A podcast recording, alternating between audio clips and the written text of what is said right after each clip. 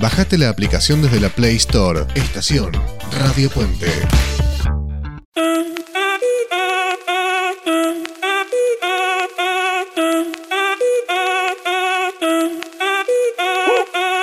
Si el ritmo te lleva a la cabeza, ya empezamos como es. Mi música no discrimina a nadie, así que vamos a romper. Toda mi gente se mueve. Mira el ritmo como los tiene. Muy buenas tardes, bienvenidos a Italiatinos, el programa para la comunidad latina en Italia. Tenemos un programa hermoso, lleno de ideas, de personas, pero si hay algo lindo para mostrar es el equipo que tenemos enfrente. Florencia, muy buenas tardes, ¿cómo estás? Hola equipo, hola a todos. Eh, bueno, acá estamos mucho mejor porque por suerte llovió de una vez por todas. Creo que no había llovido en todo el mes, eh, creo, no, no estoy muy segura, pero llovió, bajó un poquito la temperatura. Decir que hace 31 grados es mucho decir porque hizo 37, así que es un poquitito de alivio para todo esto, así que estamos contentos acá. Me encanta, me encanta. Por acá también llovió, por suerte, así que estamos tan felices como ustedes. Victoria, ¿cómo están las cosas por Dalmine? Sí, en Dalmine también llovió un par de noches esta semana, entonces amaneció alrededor de los 30 grados, como dice Flor. ¡Ay, qué fresco! Hacen 30 grados nada más. Bueno, después, obviamente, después del mediodía, repunta con todas las ganas, pero bueno, acá, acomodándonos al, al estate italiano. Me parece muy bien. Después de haber visto Odio el Estate, hay que acostumbrarse. Buenísima esa película. excelente, excelente. Y bueno, por acá también llovió. De hecho, en casa tenemos, por suerte, muchas ventanas. Entonces abrimos y ese viento previo que hay a la tormenta, ¿no? Y una de las chicas intentó cerrar una ventana y dijimos, no, no, no, agárrense de cualquier lugar. Pero ahora que hay viento lo disfrutamos. No, no, no. Prohibido cerrar una ventana. Porque la, experiencia de tener un poco de fresco era, era, estaba olvidada. Así que también hay fresco en Italia, por suerte. Eh, este es el momento del, del, programa en que contamos algo especial que nos pasó, porque realmente uno va encontrando semana a semana novedades y va viendo experiencias nuevas. Equipo, ¿qué, qué le pasó esta semana a alguno de ustedes? Bueno, yo quería contar que este sábado anterior eh, teníamos previsto ir a un carnaval eh, acá en una localidad cercana, en un comune cercano, pero no fuimos porque hacía muchísimo calor, hacían 37 grados y la vecina que nos iba a llevar dijo, no, no vamos, quedémonos acá. Así que organizamos con todos, eh, con todos los vecinos. Como siempre, nos juntamos todas las noches, básicamente se juntan a hablar y nosotros vamos día por medio más o menos eh, acá en Piazza. Y nos juntamos, uh, pedimos unas pizzas, eh, comimos unas pizzas, después hicimos castañas asadas, ideal para el calor, ¿eh? O sea, no entiendo por qué decidieron hacerlas, pero bueno, hicieron castañas asadas. Y yo hice un budín de pan y dulce de leche casero y le llevé un pedacito a cada uno. Éramos 16, así que fue un pedacito chiquito porque... Perdóname, ¿hiciste todos. dulce de leche? Sí, sí. ¿Cómo te fue con eso? Bien, bien. Me quedó eh, la consistencia entre dulce de leche eh, y eh, leche condensada. O sea, la consistencia era un poquitito chirla, porque es la primera vez que hago, pero el sabor era idéntico, eh, hermoso, riquísimo, y acompañé eh, los eh, pedacitos de budín de pan con dulce de leche. Les encantó a todos, por suerte. No están tan acostumbrados a comer tan dulce, porque era muy dulce, pero eh, estaban contentos, la verdad. Y decían, no, un dulce argentino. estaban muy contentos. ¿Te acuerdas cuando hablábamos con, con, esta chica que, se, que, es la, que está en el grupo de dulce de leche, los locos por dulce de leche? Sí, sí. Ella contaba que no están acostumbrados a comerlo a cucharadas, como lo comemos nosotros, por lo que vos decís. Pero por ahí acompañado con el budín de pan, que no es tan dulce, le, les habrá gustado mucho. Eh, Saben, chicos, que hablando del calor y, y, las comidas, el fin de semana pasado me hicieron recordar que fuimos a una, una fiesta acá en el barrio, en el pueblo, de mitad del verano, mezzostate. Y había polenta, y esto nos llama la atención en la mayoría de los lugares a los que vamos a distintas fiestas, ¿no? Uno dice, bueno, a ver, ¿qué, qué es lo que comen en verano? Polenta. Polenta de todos los tipos y, combinado con distintas cosas, pero qué extraño esto, ¿no? Vos sabés, eh, Vicky, que cuando fuimos a la festa del ECOBE acá, no sé si lo habíamos contado qué es lo que comimos, pero comimos polenta y era eh, pleno verano y lo, sirven como si nada. Es un plato que se ve que se come todo el año. Yo, la verdad que no sé, no estoy acostumbrada a comer polenta en esta época. Tampoco castañas asadas, pero bueno. Evidentemente no les importa mucho. Cuando es el tema de manchar, eh, no, no les importa mucho la época del año. Comen y comen lo que pinte. Y casualmente mis hijas me llevaron eh, la semana pasada, fin de semana, al Crazy Cat Café, un bar de gatos que hay en Milán. que ya habían ido, me arrastraron a ver cómo, cómo era, y realmente lindísimo, es un bar que uno tiene que ir, por supuesto, con prenotaciones, si no, no puede llegar, y está lleno de gatos donde los reyes son los gatos. Ellos se ponen en cualquier lado, caminan, no hay que molestarlos, y cuando llegamos nos dan una mesa, la mesa había cuatro asientos, pero en dos de los asientos había dos gatos durmiendo. Los más panchos. Dijimos, ¿qué hacemos? Preguntamos. Vino la encargada, los abrazó, los llamó por su nombre y los llevó a otro lugar donde también los dejó que estaban durmiendo. Comimos cosas y tomamos refrescos y alguna, alguna torta realmente muy, muy ricas. Eh, y es los, los protagonistas son los gatos.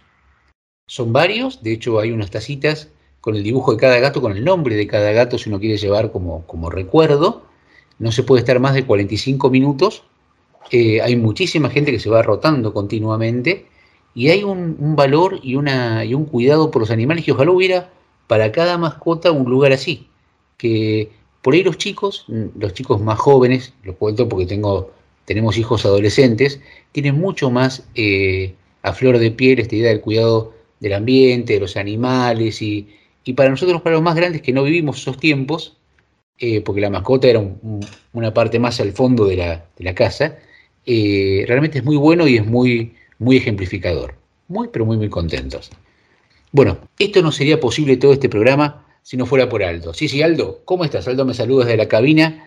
Eh, y Aldo, yo para dar introducción al tema musical que empezamos, no sé si alguno de ustedes ha pasado por Miramar pero si viene alguien que está al alba paseando en bicicleta para conservar su, musculatura y su facha, es el amigo Aldo.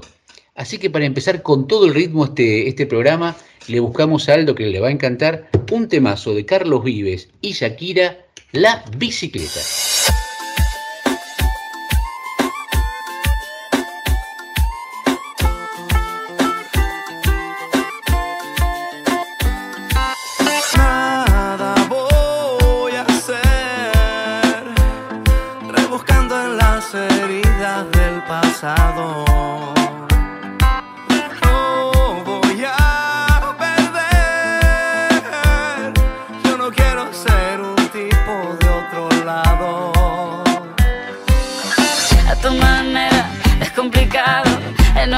Que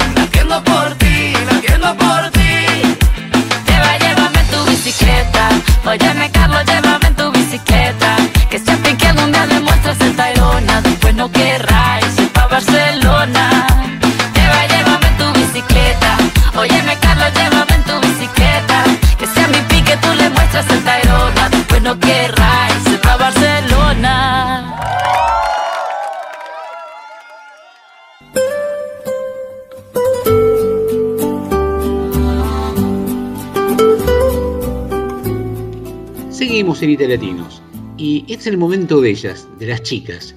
Pero antes de empezar, le voy a pedir por favor a Emi si nos puede dar las vías de contacto. Ok, gracias. Pueden comunicarlo a- con nosotros a través de la email italiatinosradio.gmail.com o a través de WhatsApp más 39 34 63 05 96 21 o a través de Instagram arroba italiatinos. Muchas gracias, Emi. Hola, Guadalupe, ¿cómo estás? Bien. ¿Vos, Emi, todo bien? Sí. Perfecto, la dejo a ustedes su momento. Eh, ¿Qué hiciste este fin de semana? casi nada. eh, con mi mamá hace unos días fuimos a tomar un helado eh, porque acá cerca de nuestra casa hay tipo dos, dos cafés. Uno que es en el oratorio, donde se hace el CRE desde las, creo, las 4 a las 6 y a las 6 termina, entonces no queríamos ir a las 7 porque a las 7 está cerrado. Después hay otro que está enfrente del oratorio que ahí venden helados, sin, bien no sabemos que, pero sabemos que está abierto desde las desde la mañana hasta la noche porque es tipo un restaurante. Ah, eh, yo en vez esta, este fin de semana, eh, creo que era el viernes, el viernes fui a la casa de una amiga a jugar, a comer y todas esas cosas. Eh, después mm, fuimos al 89 discoteca, solo que no sé si fue el domingo o el sábado. Fuimos al 89 discoteca, que discoteca así en el centro, pública que hay. Y yo fui a tomar un helado, mientras mi madre estaba bailando. eh, fuimos a tomar un helado yo mi padre y mi hermano. Fuimos un helado, eh, uno que se llama como cre- cremino. Y después me lo agarré también con limón. Con limón. Y después, o sea, prácticamente me agarré. Emi, no entendí bien lo que dijiste porque mi teléfono tipo era tipo se trababa y no no entendí bien lo que dijiste. Ah, em, que fuimos al 89 discoteca, que es como una discoteca que está en el centro, eh, y que nos divertimos. Yo fui a tomar un helado con mi padre y agarré un gusto de cremino y limón, igual que mi hermano, y pues mi hermano dejó. Y hace unas horas mi papá se había ido a comprar porque la heladera estaba casi vacía, pero te digo, habían dos o tres cosas para comer. Entonces mi papá se fue y dijo, me voy a comprar. Y tipo, se fue a comprar y trajo un montón de fruta, comida, papas fritas, trajo, de fruta creo que trajo sandía, cereza, uva, durazno, un durazno que es tipo, tipo, es, ti- es pequeño, es un durazno pequeño y un poco chato, ¿eh? Coca, Sí, pero era tipo a... como... no lo sé. Bien. Sí, era tipo así. La. Sí, era tipo eso. Hay también suco de albicoca y acá yo tengo en casa mucha pista. Pista, que quiero. Em, tengo un montón de manzanas, tengo como un paquete grande, no sé cuánto, de manzanas. Lleno de manzanas, pero están dulcísimas las manzanas. Y, te- y, bueno, ya recién hoy nos terminamos las manzanas. Originalmente me gusta hacer, lo que me gusta hacer en los fines de semana es ir a mi garage y hacer vestidos en mi muñeca, porque creo que vos no lo sabías, que a mí me gusta hacerle vestidos a mis muñecas, que tengo tres. Uno es un chico y las otras dos son chicas. Una es un, la más alta es una Barbie, pero no, es, es tipo una Barbie rara porque es tipo muy vieja, pero digo muy vieja que es muy vieja, que las piernas no se mueven ni para adelante ni para atrás, no es para nada articular, lo único que se mueve son los brazos. Claro, por- porque y una amiga mía, antes de que me vaya de Argentina, vino a mi casa y me va una amiga mía, una amiga de la familia, porque de chiquitos cuando nuestros padres eh, teníamos una vecina que nos caía muy bien, que nos cuidaba. Entonces, ella venía a casa cuando, porque mi papá daba clases de taekwondo desde la mañana hasta la noche. Y llega y era y llegaba muy noche. Y mi mamá ya saben que usted eh, hacía el curso de milagros. Entonces no podía venir a casa a cuidarnos entonces nosotros tenemos a una vecina que nos caía muy bien. Lamentablemente a mí no me cuidó pero la conocí. Y la verdad mm, me caía y después su, después su hija me trajo la muñeca y antes de irme me ven con la muñeca.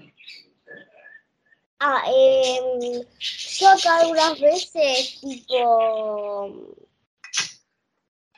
más o menos cuando estoy aburrida, em, agarro el celular y tengo como una especie de aplicación. De aplicación que puedes poner tus muñecas, ¿Eh? la pose y el fondo y, no sé, la ropa y la cara y los cabellos y, no sé, todos los accesorios posibles que quieras. Y, mm, y después yo hago como toda una edición que hago muchas poses, tipo una pose parada, después una pose más o menos agachándose y después una pose sentada. Después yo la unisco todas y es una pose que se está agachando. Y entonces, bueno, entonces como que mm, hago algunos vídeos con, con un coso de edición, una aplicación de edición, esa aplicación y una aplicación de, de registrar el, el teléfono. Así que mm, Lo que pasa es que yo no puedo usar mi teléfono. Lamentablemente se me partió a la mitad mi teléfono. A la mitad. ¿cómo? La pantalla se pegó de la parte de atrás. Y vos dirás, ¿cómo es que pasó que se te partió a la mitad? Lo que pasa es que yo y mi hermana nos estábamos peleando. Y mi hermano también. Y tipo, yo estaba trepada a la cama, mi hermana estaba en la, en la cama de mi hermano y mi hermano, no sé dónde estaba porque eso es lo único que me acuerdo, y ella me preguntó, ¿te parto el teléfono? Y yo le dije, a ver, porque yo pensaba, no lo va a partir.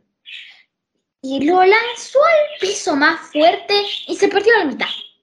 Y de ahí en adelante, hasta hoy, no tengo teléfono ni tengo la tele. Y después me preguntan, ¿por qué no nos dejas ver la tele, querido? Ustedes tienen teléfono y pueden verlo incluso en la noche. Yo puedo verlo a la mañana, a la tarde y unas horas más. ¿Por qué lo habrá hecho? Igual, nunca, nunca, nunca es una enseñanza que nunca hay que enojarse mucho. Hay siempre que estar felices. No hay nunca que estar enojados. Va, podés estar enojado si es algo útil. No, no tanto, porque, porque en realidad, si vos sonreís casi siempre, eh, te haces. ¿Sabías que sonreír te hace bien al sistema inmunitario? Toma, Pau.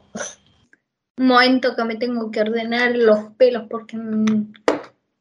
¿Y a vos cómo te va? ¿Hace mucho calor allá? Estoy chocha acá en casa, eh, hace un. como a las 4, hace como, no sé, dos horas, no sé. Eh, me metí a la pila. Porque tengo una, una pila eh, confiable, hinchable, acá en casa. Inflable, acá en casa. Y bueno, yo me con mi hermano, solo que después de unos 30 minutos salí. Porque no quería más estar ahí. Y después le hice ver un vídeo a mi hermano que edité y después, bueno, edité otro vídeo más. Que me salió la grande. Y nada más, no sé, ahora estoy haciendo la radio. Y estoy bien. La verdad que en el domingo me recuerdo que no fui a ninguna parte. Creo que era el sábado que, voy a- que fui a, a discoteca 89. Discoteca 89, año 89. Eh, porque la verdad que, mm, que después estuve desde las 9 de la mañana hasta las 4 editando un video. Y me tardó un montón y aparte es un video que, un video que dura 5 minutos. Aparte creo que, mm, que voy a comenzar editora de vídeos porque mm, como que yo quería cocinar, pero, mm, pero no, no, no sé. No hay Puedes, ha- que cocinar. puedes hacer así. Con la aplicación que lo editas, puedes hacer videos de vos cocinando. Qué buena idea. Eh, pero yo no soy muy buena en cocinar. Igual no sé si. Sí. Igual, em, tengo unos nuevos aritos. Me compré. em, o sea, mamá me compró. eh, tres pares de aritos. Ahora tengo puestos unos con, con una especie de conquillas. De, ¿Cómo se dice? De conchas, así de, de eso. De esa cosa que se encuentra en el mar, que no me recuerdo cómo se Sí, llama. sí. Hace, hace unos días me los encontré. Creo que se llaman almejas. Ah, bueno, creo. con eso, con un poco como de perlas fintas, porque en realidad yo tengo un collar que tiene una perla verdadera de Brasil y no se parece para nada. Aparte, son mucho más grandes, pero chiquitas. ¿De verdad la perla? tipo de dos metros, pero ni de un centímetro. O sea, sí, de verdad. em, la tengo ahora endosando en el cuello. Y después, bueno, mm, tengo también en los dos pares, tengo uno que tiene directamente una perla falsa. Yo digo que es falsa, creo que es falsa, no sé. Em, y como una especie de cositos multicolor que, que son bellos, bellísimos. Me encantan. A mí la verdad no me gusta usar mucho los aritos porque tipo, mira, yo no tengo mucho el hueco, pero si ves, ahí está, ahí está la marca de que yo lo tengo el hueco, pero no me gusta ponerme aritos porque Sí, es la- tipo que co- como no los uso mucho, se me cierra un poco y ya no tengo ganas. Pero- y con este calor se me calienta el metal y no, gracias. No, pero los míos son así. Lisitos, livianitos, no son así de metal puro, porque si no, obviamente. Em, y bueno, como que a mí sí me gusta usar los aritos, pero primero yo no estaba usando. Solo que mi madre después me compró un, par, tres pares, en en un cosito eh, de cartón, porque se me había perdido un par que estaba bellísimo. Bueno, después seguramente estará acá en la casa, lo reencontraré. Y, mm, y bueno, después mi madre decía que se me van a cerrar lo- el, el forito se me va a cerrar y entonces no voy a, no voy a más poderme usar los aritos. La cosa es que hay un modo para rehacértelo, pero te va a doler un montón. Es como te, te infilzan un búho. En vez de te lo hacen de chiquitito, eso. Y obviamente de chiquito, vos recién naciste y te enteré, no sé, la oreja con un pedazo de papel, así. Lo buscas muy fácilmente y no te hace mal, pero ahora de grande, que ya te creció todo, es como que te, te, te, te infilzan, no sé, un, un tornillo, algo, te hace vuelta el buco, pero. Ah, mal, no, no quiero vivir esa experiencia, yo. Vos, ya, vos, vos te, te quedaste bien tipo. mm, No, lo que pasa es que un día en la escuela yo tenía aritos puestos y yo venía ese día que porque mi oreja esta, de acá a la izquierda, tenía mucha cascarita y yo tipo me la sacaba. Y en un momento de la clase me comenzó a sangrar la oreja. Me comenzó a sangrar la oreja porque literalmente el metal me hacía mal a la oreja.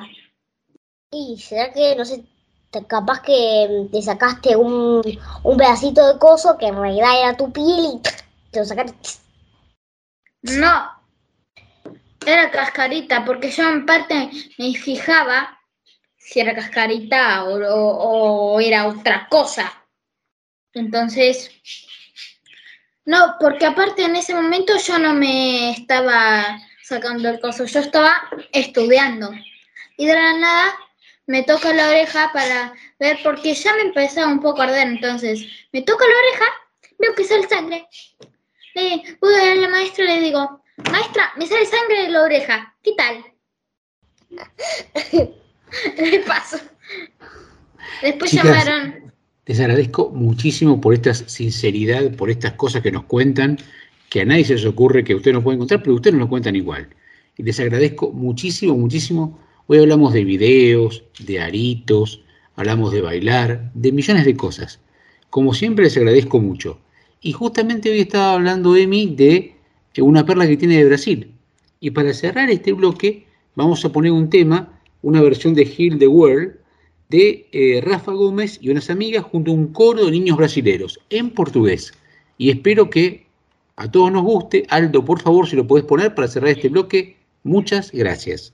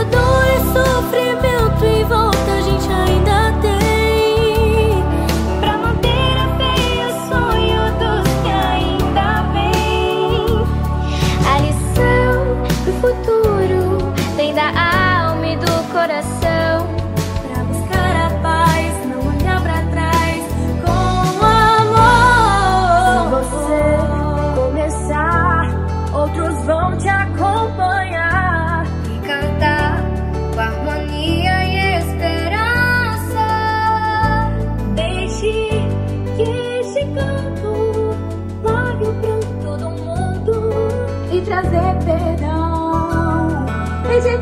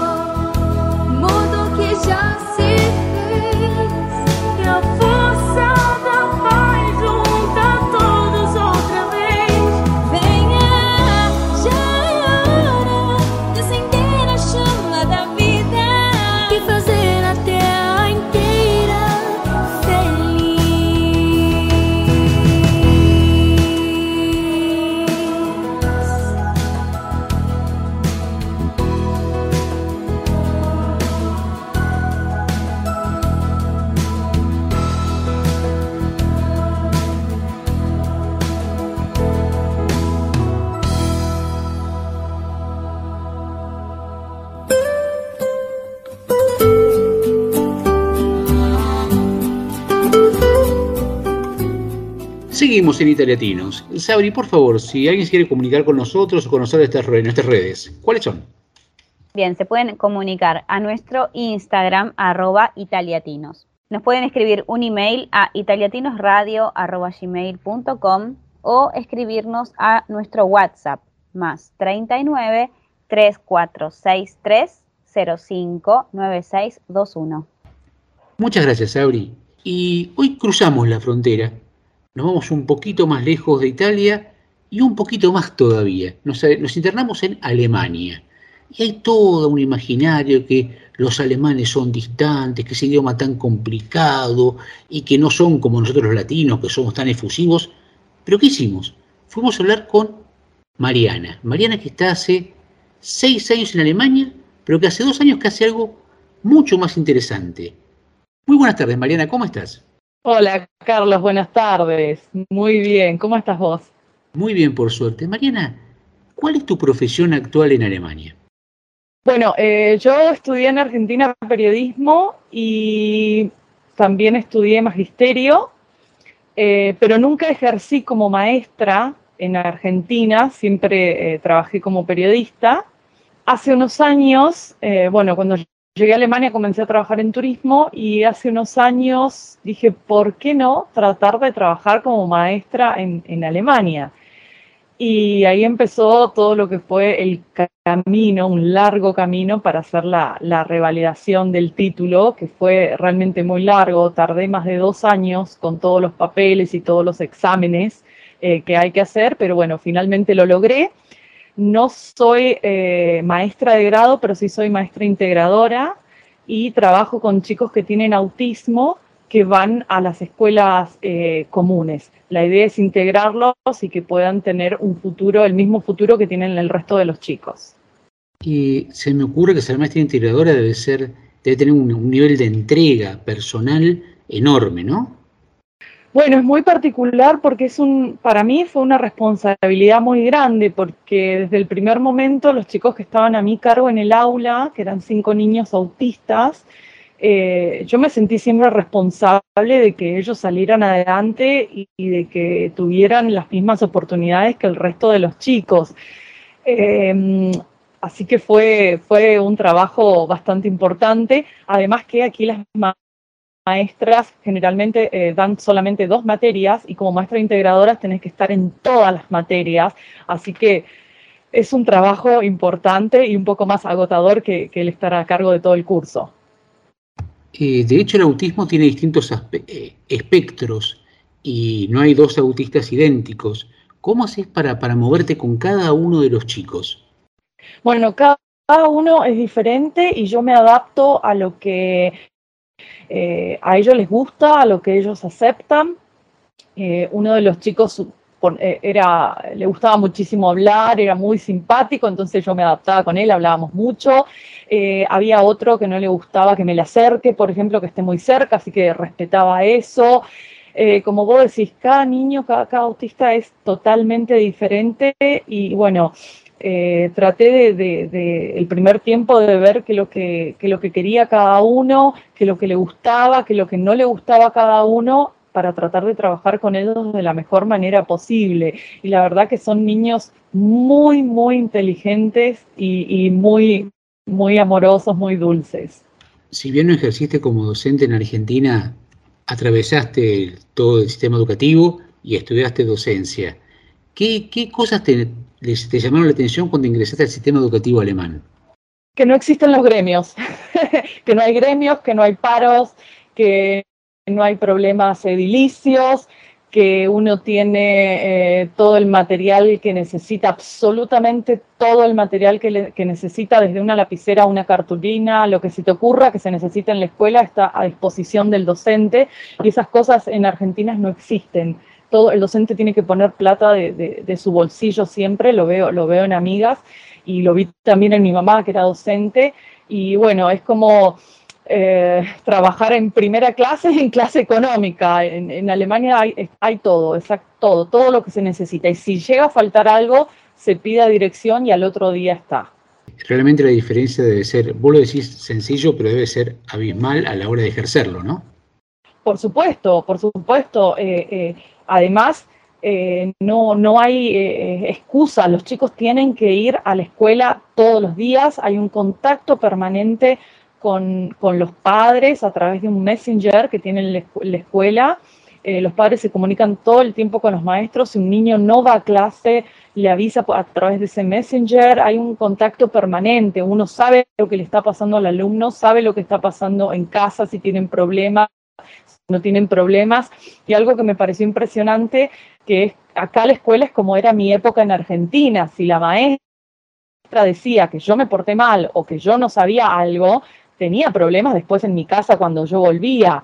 Ahora en Argentina no es así. Si la maestra le, pone una mala nota a un niño o dice que el niño se porta mal, eh, los padres se la agarran con el maestro. Eso no existe. Acá hay mucho respeto al maestro, muchísimo respeto eh, al maestro y eso me encanta.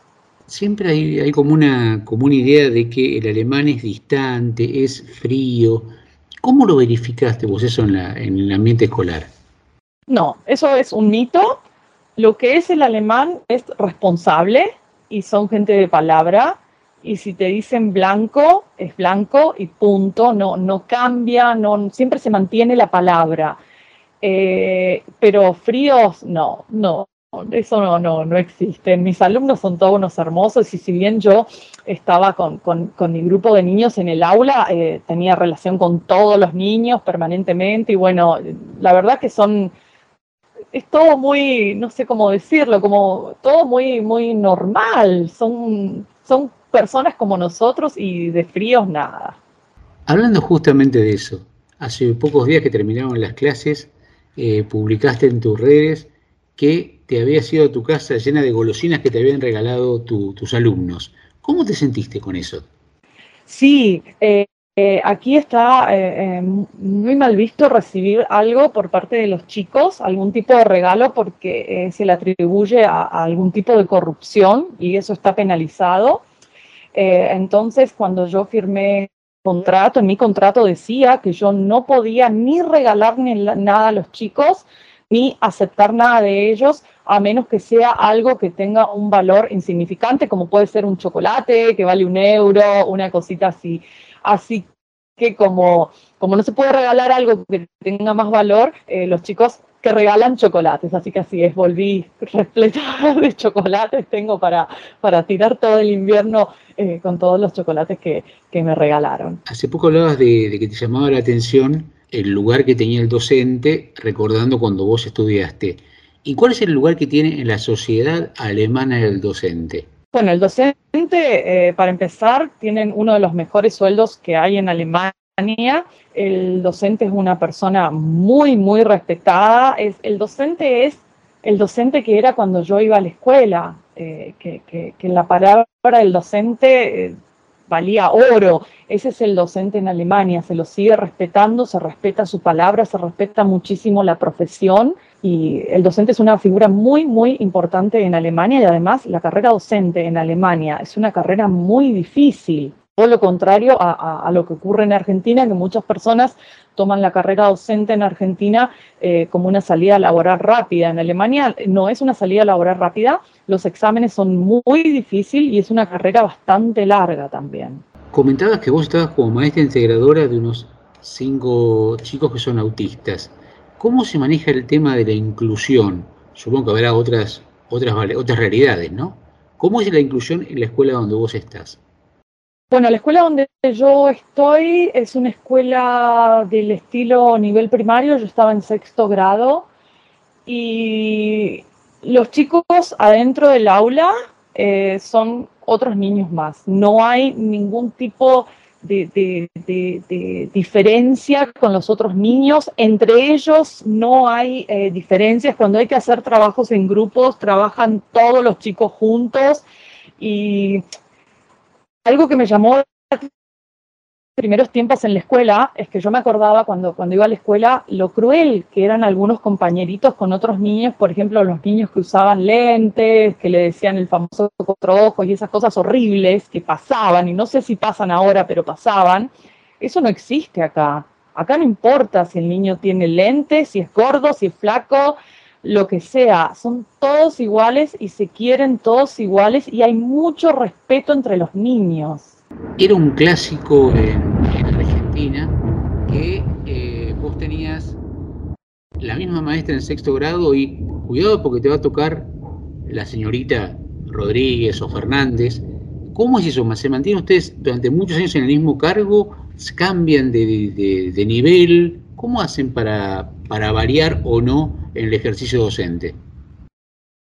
Bueno, eh, como te dije anteriormente, acá las maestras generalmente dan dos materias. Por ejemplo, eh, generalmente dan matemática y biología, la misma maestra, eh, geografía, historia, la misma maestra.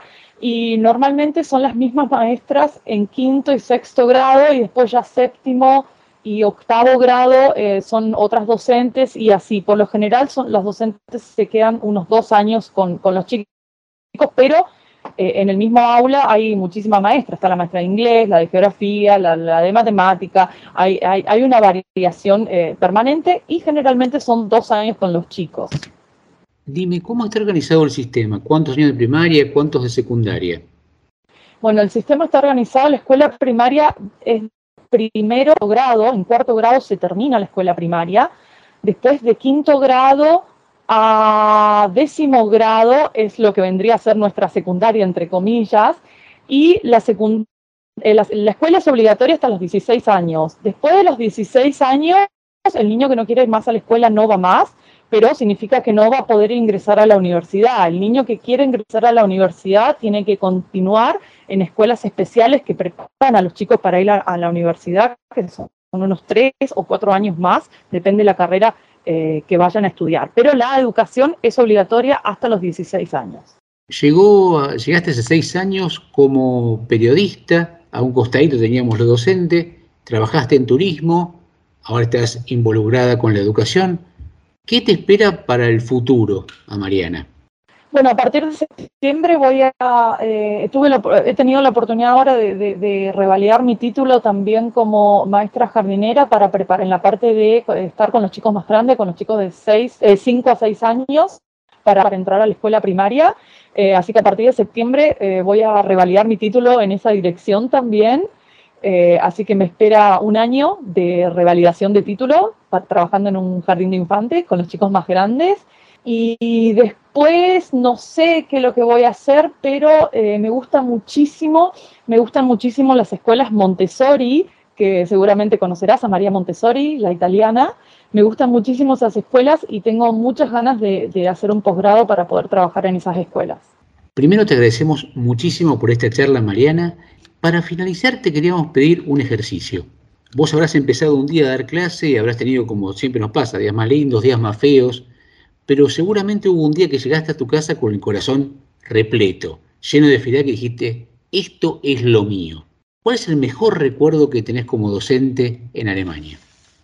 Bueno, fue el último día de clases el año pasado, cuando eh, fue un, año bastante duro con uno de los niños, puntualmente, un niño muy, muy, de mis niños con autismo, muy cerrado, muy difícil de hablar con él, fue un año realmente muy problemático con él.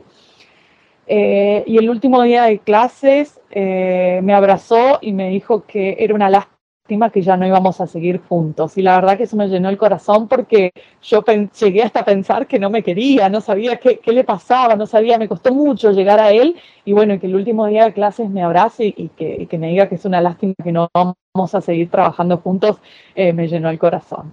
Muchísimas, muchísimas gracias, Mariana. Tenés las puertas abiertas de Italiatinos para lo que necesites.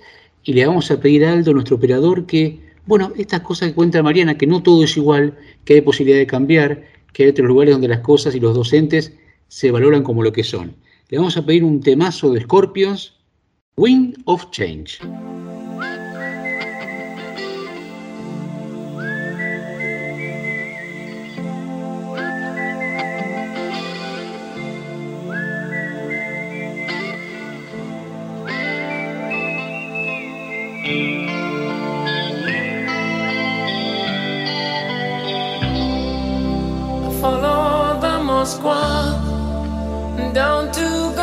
Park, listening to the wind of change.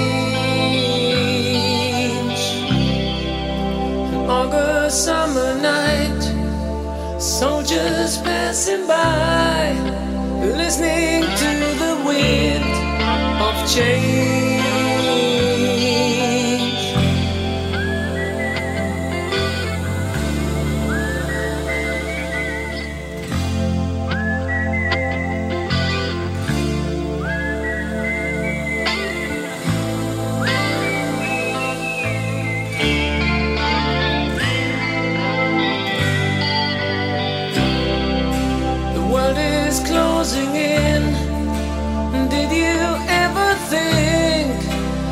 Could be so close, like brothers?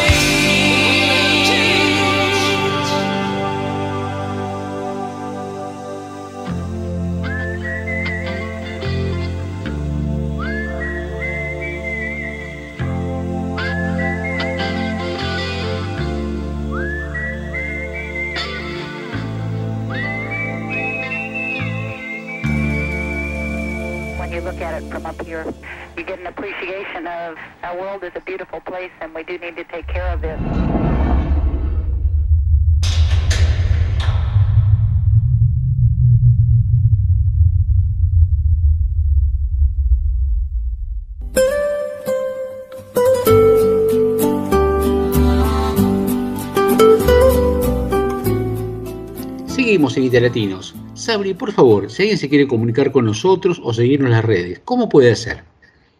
Bueno, se puede comunicar con nosotros a través de nuestro Instagram, arroba italiatinos. También, también tenemos el email, italiatinosradio, arroba gmail.com o también por WhatsApp al más 39 3463 05 9621. Gracias, Sabri. Y llegó el momento de ella, la columna de ella que todo el mundo está esperando, que es un, un boom tanto en Instagram, tanto en, en Spotify y también ahora en YouTube. Cuando ustedes escuchan, Ciao amici. es el momento de Federica. Federica, buenas tardes, ¿cómo estás? Buenas tardes, muy bien. ¿Qué tal, Carlos? Muy bien, ¿cómo está el, el calor? Ay, no, me, no sé qué decirte, mira, acá en Milán se, no, no se respira, ya no se puede más, o sea, ni dar un paseo, o sea, ne- necesitamos irnos de vacaciones ya. Por Dios, qué increíble, aparte en todos lados, es, es Sí. el lugar que vas es un calor de locos.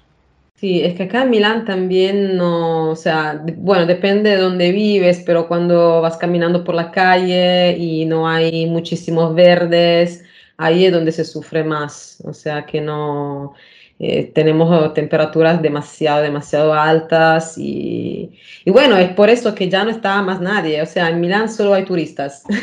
Sí, sí, sí, sí, que maldicen por haber llegado a Milán en esta época. Sí, no, exacto, ¿por qué? Yo digo. ¿Cómo se me ocurrió? Claro, pero bueno, se aprovecha más la ciudad porque, bueno, hay menos, menos tráfico, menos... Ya lo creo. Algo menos hay. Sí. Eh, porque los precios son igual que... No, pero estamos, estamos en Saldi, así que hay, hay unas ofertas No, también. exacto, están los sábados, sí, sí. Algunos Saldis hay.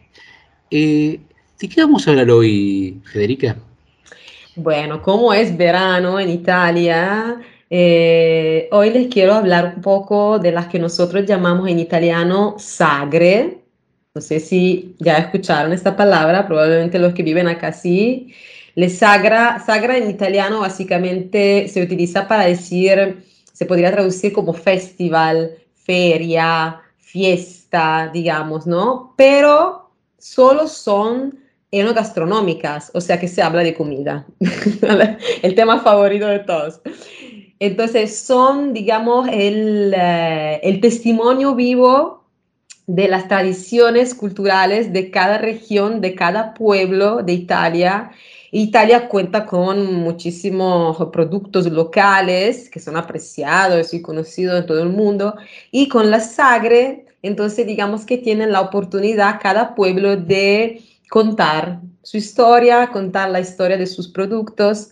Entonces, una manera muy divertida de descubrir las raíces profundas de, del, del país, región por región. Entonces, hoy les voy a contar las citas, unas de las citas más interesantes en, en julio y agosto, porque si, si les tengo que contar todas, estamos acá por meses.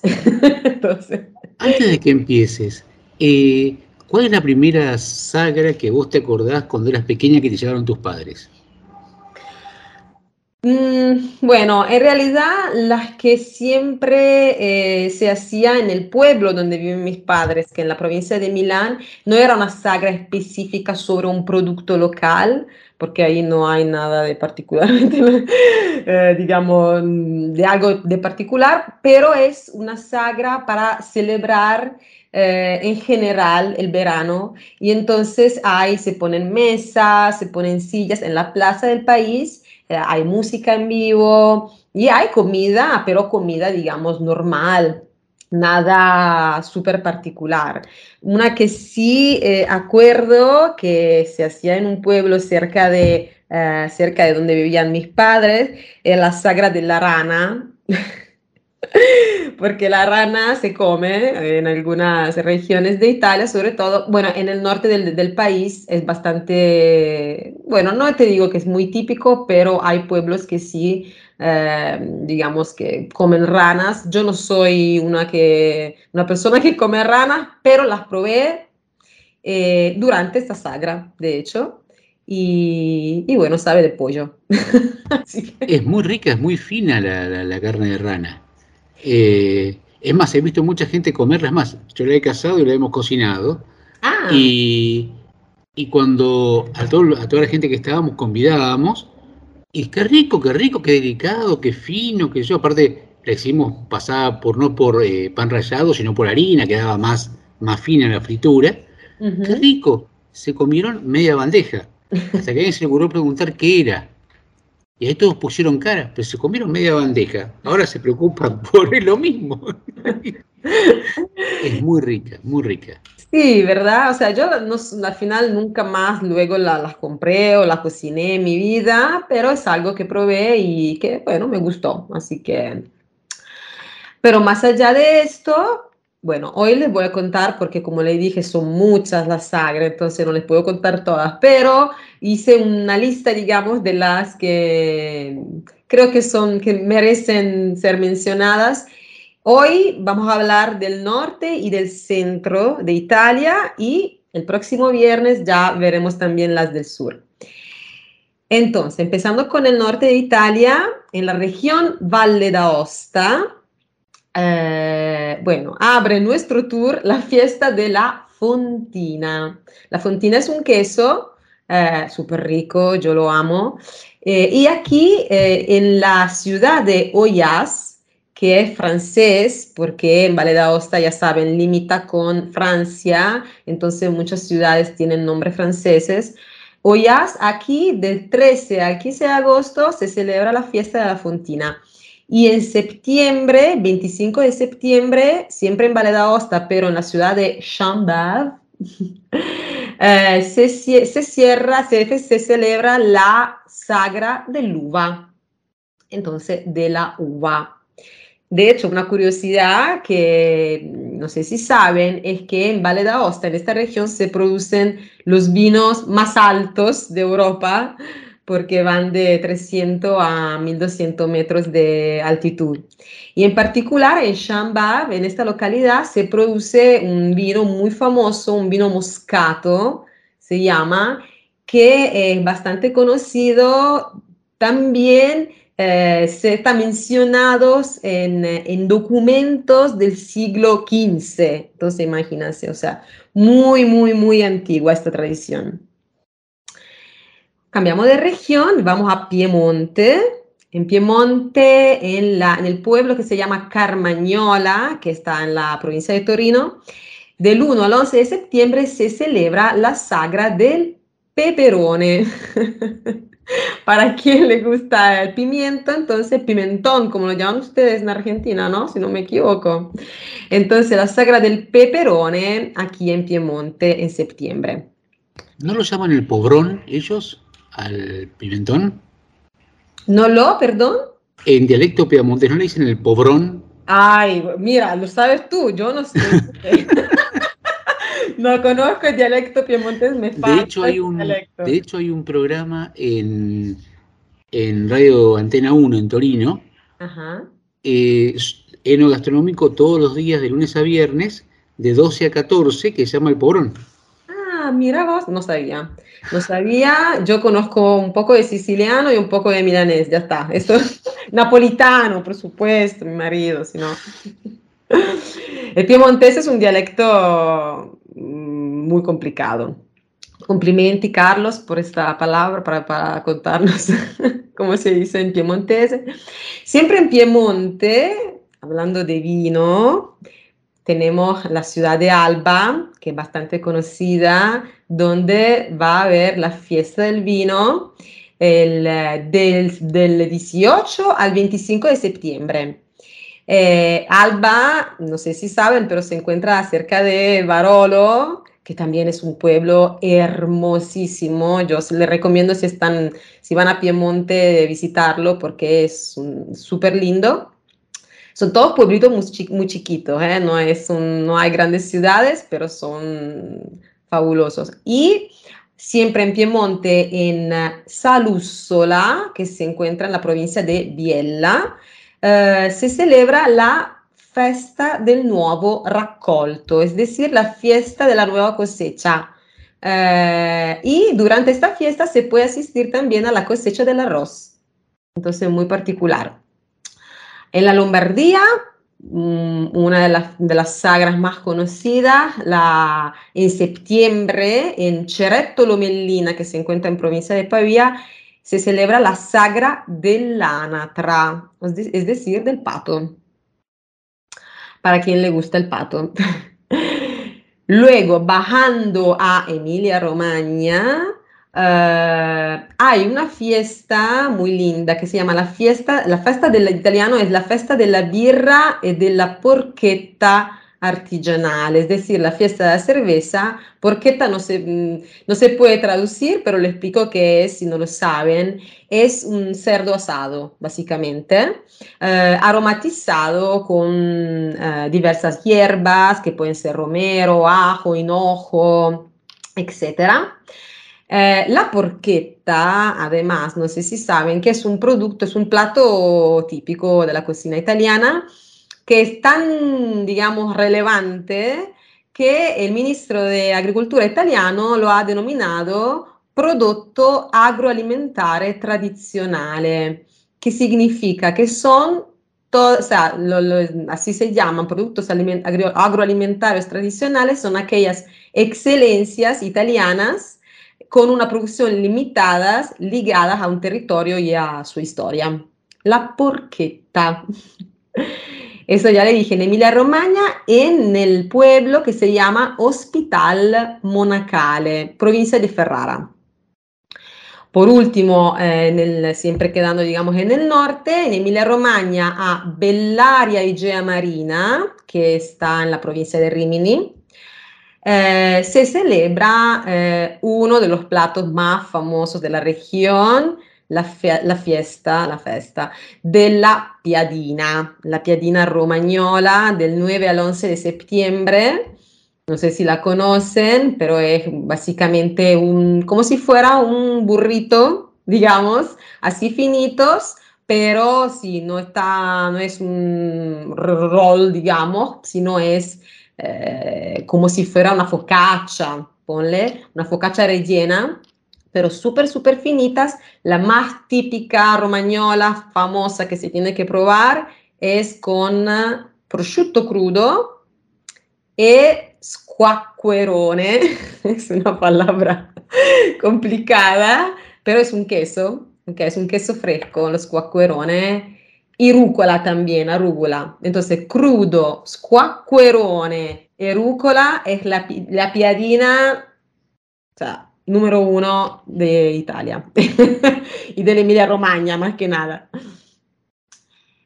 Pasamos al centro de Italia, donde en le Marche, donde está nuestra Sabri, hay una tradición histórica, que no sé si sabe, eh, que se llama em, la sagra del conillo in porchetta.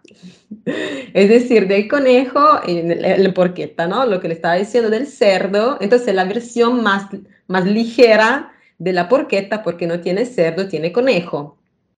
Y es un, un, como se dice en italiano, un piatto típico marchigiano, o sea, un plato típico de la región delle, delle Marche que se celebra del 5 al 7 de agosto en Serra San Quirico, que se encuentra en la provincia de Ancona.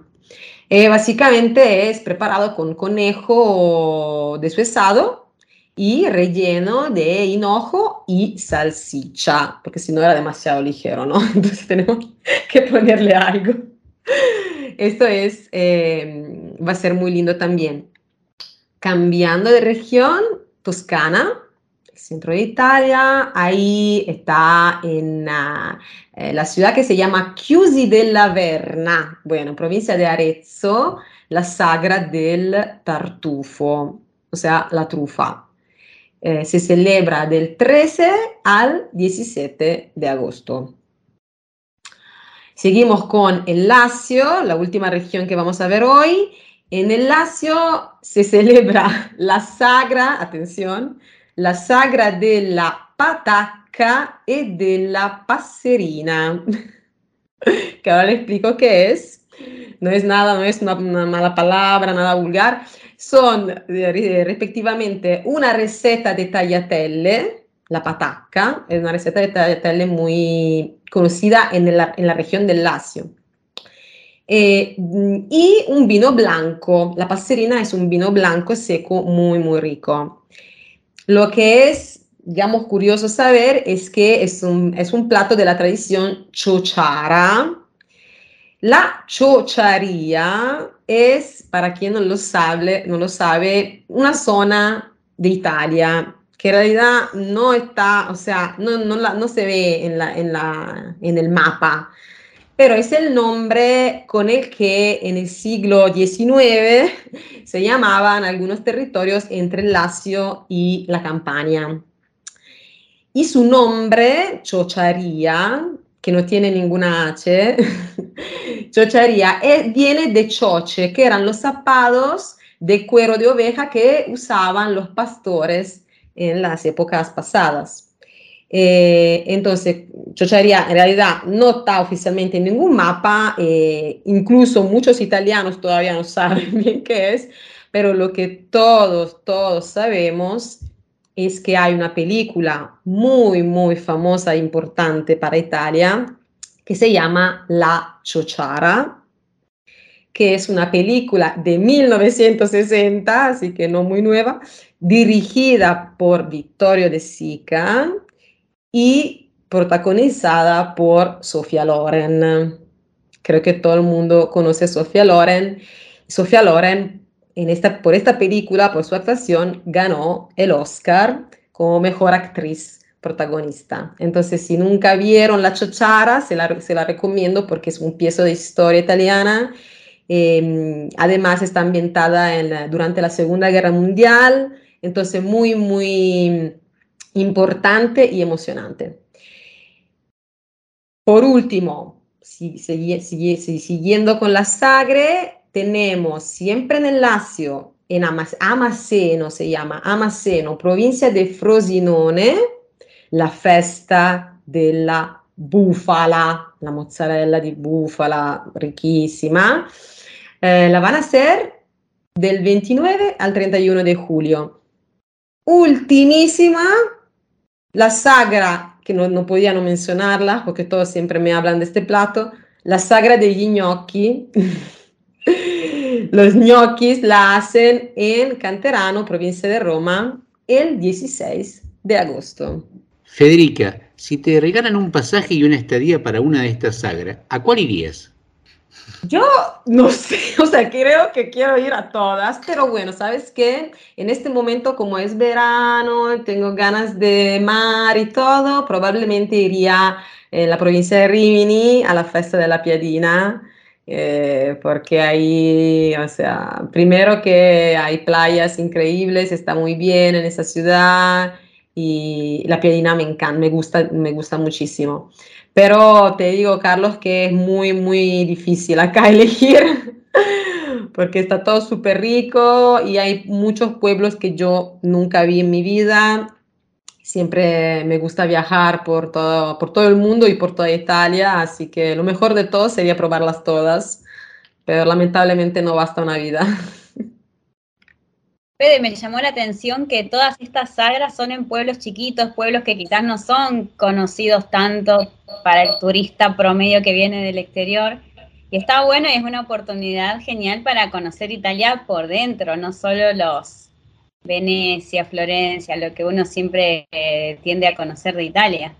Sí, exacto. De hecho, yo siempre le recomiendo a quien me pregunta, quien me pide eh, alguna sugerencia, consejos para viajar a Italia que no paren siempre solo en Roma, Firenze, porque es claro que son ciudades increíbles y hay que verlas.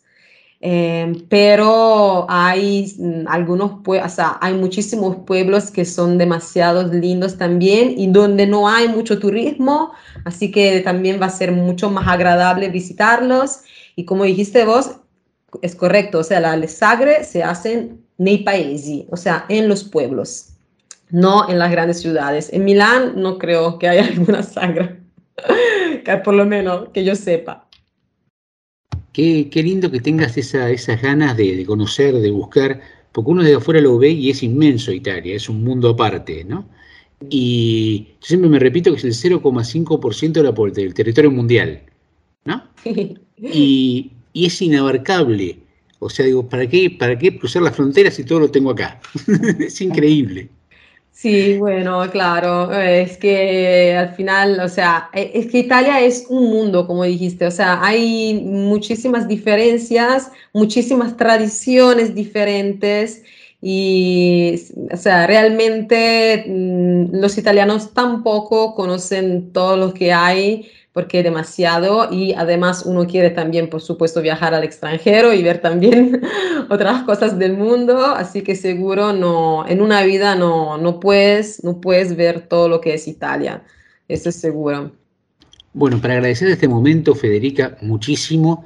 Te vamos a imaginar en Rimini, en la playa, en- con, la- con una piadina exquisita, como nos acaba de describir, y escuchando de Giovanotti, Estate.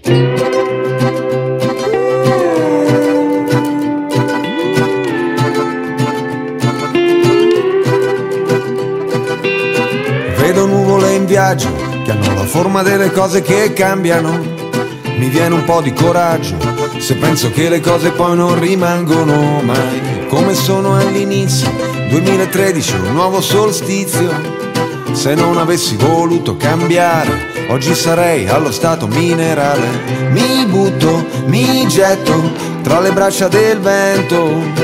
Con le mani ci faccio una vela e tutti i sensi li sento più accesi, più vivi, come se fossi un'antenna sul tetto che riceve segnali da un mondo perfetto. Sento il mare dentro una conchiglia, estate, l'eternità è un battito di ciglia. Sento il mare dentro una conchiglia, estate, l'eternità è un battito di ciglia. Faccio file di files e poi le archivio nel disco per ripartire. Non li riaprirò mai. Il passato è passato nel bene e nel male. Come un castello di sale costruito sulla riva del mare. Niente resta per sempre nel tempo. Uguale. Mi butto, mi getto tra le braccia del vento. Con le mani ci faccio una vela, aeroplani coi libri di scuola, finita per ora, inclinato come l'asse terrestre, voglio prendere il sole, è il programma del prossimo trimestre, sento il mare dentro una conchiglia, estate, l'eternità è un battito di ciglia, sento il mare dentro una conchiglia, estate, l'eternità è un battito di ciglia, come un'orbita la vita mia, gira intorno a un centro d'energia, sento il tuo respiro che mi solleva, è una vita nuova, sento il mare dentro una conchiglia, estate, l'eternità è un battito di ciglia, tutto il mare dentro una conchiglia, l'eternità è un battito di ciglia.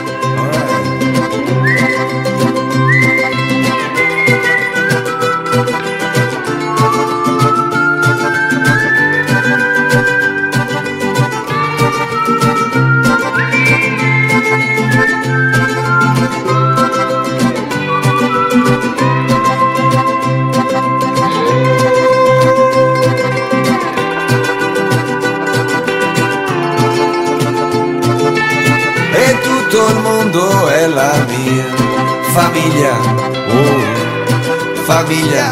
Eh.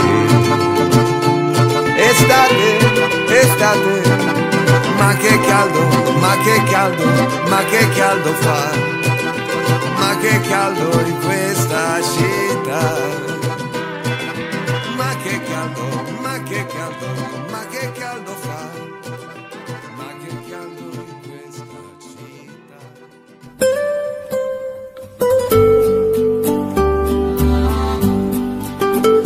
Seguimos en Italiatinos. Sabri, por favor, si se quieren comunicar con nosotros, nuestros oyentes, ¿cómo pueden hacerlo? Bueno, pueden hacerlos escribiendo un email a italiatinosradio.gmail.com, escribiéndonos un mensaje a nuestro WhatsApp más 39 346305 9621 o pueden seguirnos y escribirnos también a nuestro Instagram arroba italiatinos. Muchas gracias, Sabri. Algo que siempre contamos en el programa es, eh, o reforzamos, es la idea de que cuando uno viene a Italia, venir con el idioma lo mejor preparado posible. Siempre le preguntamos a nuestros invitados, a nuestros reporteados, que, eh, de qué manera prepararon su, su italiano antes de venir, bien, mal, más o menos, porque decimos que eso es fundamental para poder, para poder desenvolverse aquí. Y hoy justamente vamos a hablar con una invitada acerca de eso. Priscila, muy buenas tardes, ¿cómo estás? Hola, buenas tardes, Carlos. Priscila, contanos, ¿en qué parte de Italia te encuentras? Eh, ya hace unas seis o siete semanas que me encuentro en Liguria, en Génova y más precisamente en un pueblo llamado Cogoleto. Muy lindo, muy turístico. Muy bonito. Y dime, eh, hablábamos justamente de- del idioma. ¿Cuál es tu nivel de italiano? Yo tengo una certificación B2 de italiano y sigo estudiando para poder alcanzar el nivel madrelingua. Por eso vine a Italia. Al menos por tres meses voy a estar acá practicándolo. O sea, pero con un B2 te manejas muy, pero muy, muy bien. Sí, con un, con un B2 es más que suficiente para, para estar acá. Y contame, ¿cuál fue tu, tu impresión cuando llegaste a Cogoleto y, eh, y viste cómo se manejaban ellos? ¿Qué distante estaba tu italiano del que ellos manejaban en la forma corriente? De la forma corriente, eh, por decirlo de alguna manera, mi italiano era demasiado correcto para el uso que se le da acá. Era muy de libro, muy, muy Académico. estudiado, muy académico, con términos eh, que no se utilizan acá, eh, con términos demasiado, demasiado, digamos, rebuscados, por decirlo de alguna forma, ¿no? Eh, acá para todo era, lo que primero me llamó la atención fue la terminología, la roba, todo era una roba. Las cosas para hacer era una roba, las cosas para tender la ropa era una roba. Yo digo, ¿por qué habiendo tantas palabras, tantas, tantas expresiones para decir lo mismo, usan siempre la roba? Y bueno, era porque era un italiano más, más cómodo, más, más desestructurado. ¿Qué te pasó con el trato, el voceo, el trato de usted? ¿Cómo fue? Uy, yo pensaba que todo el mundo trataba de ley, si daba de ley.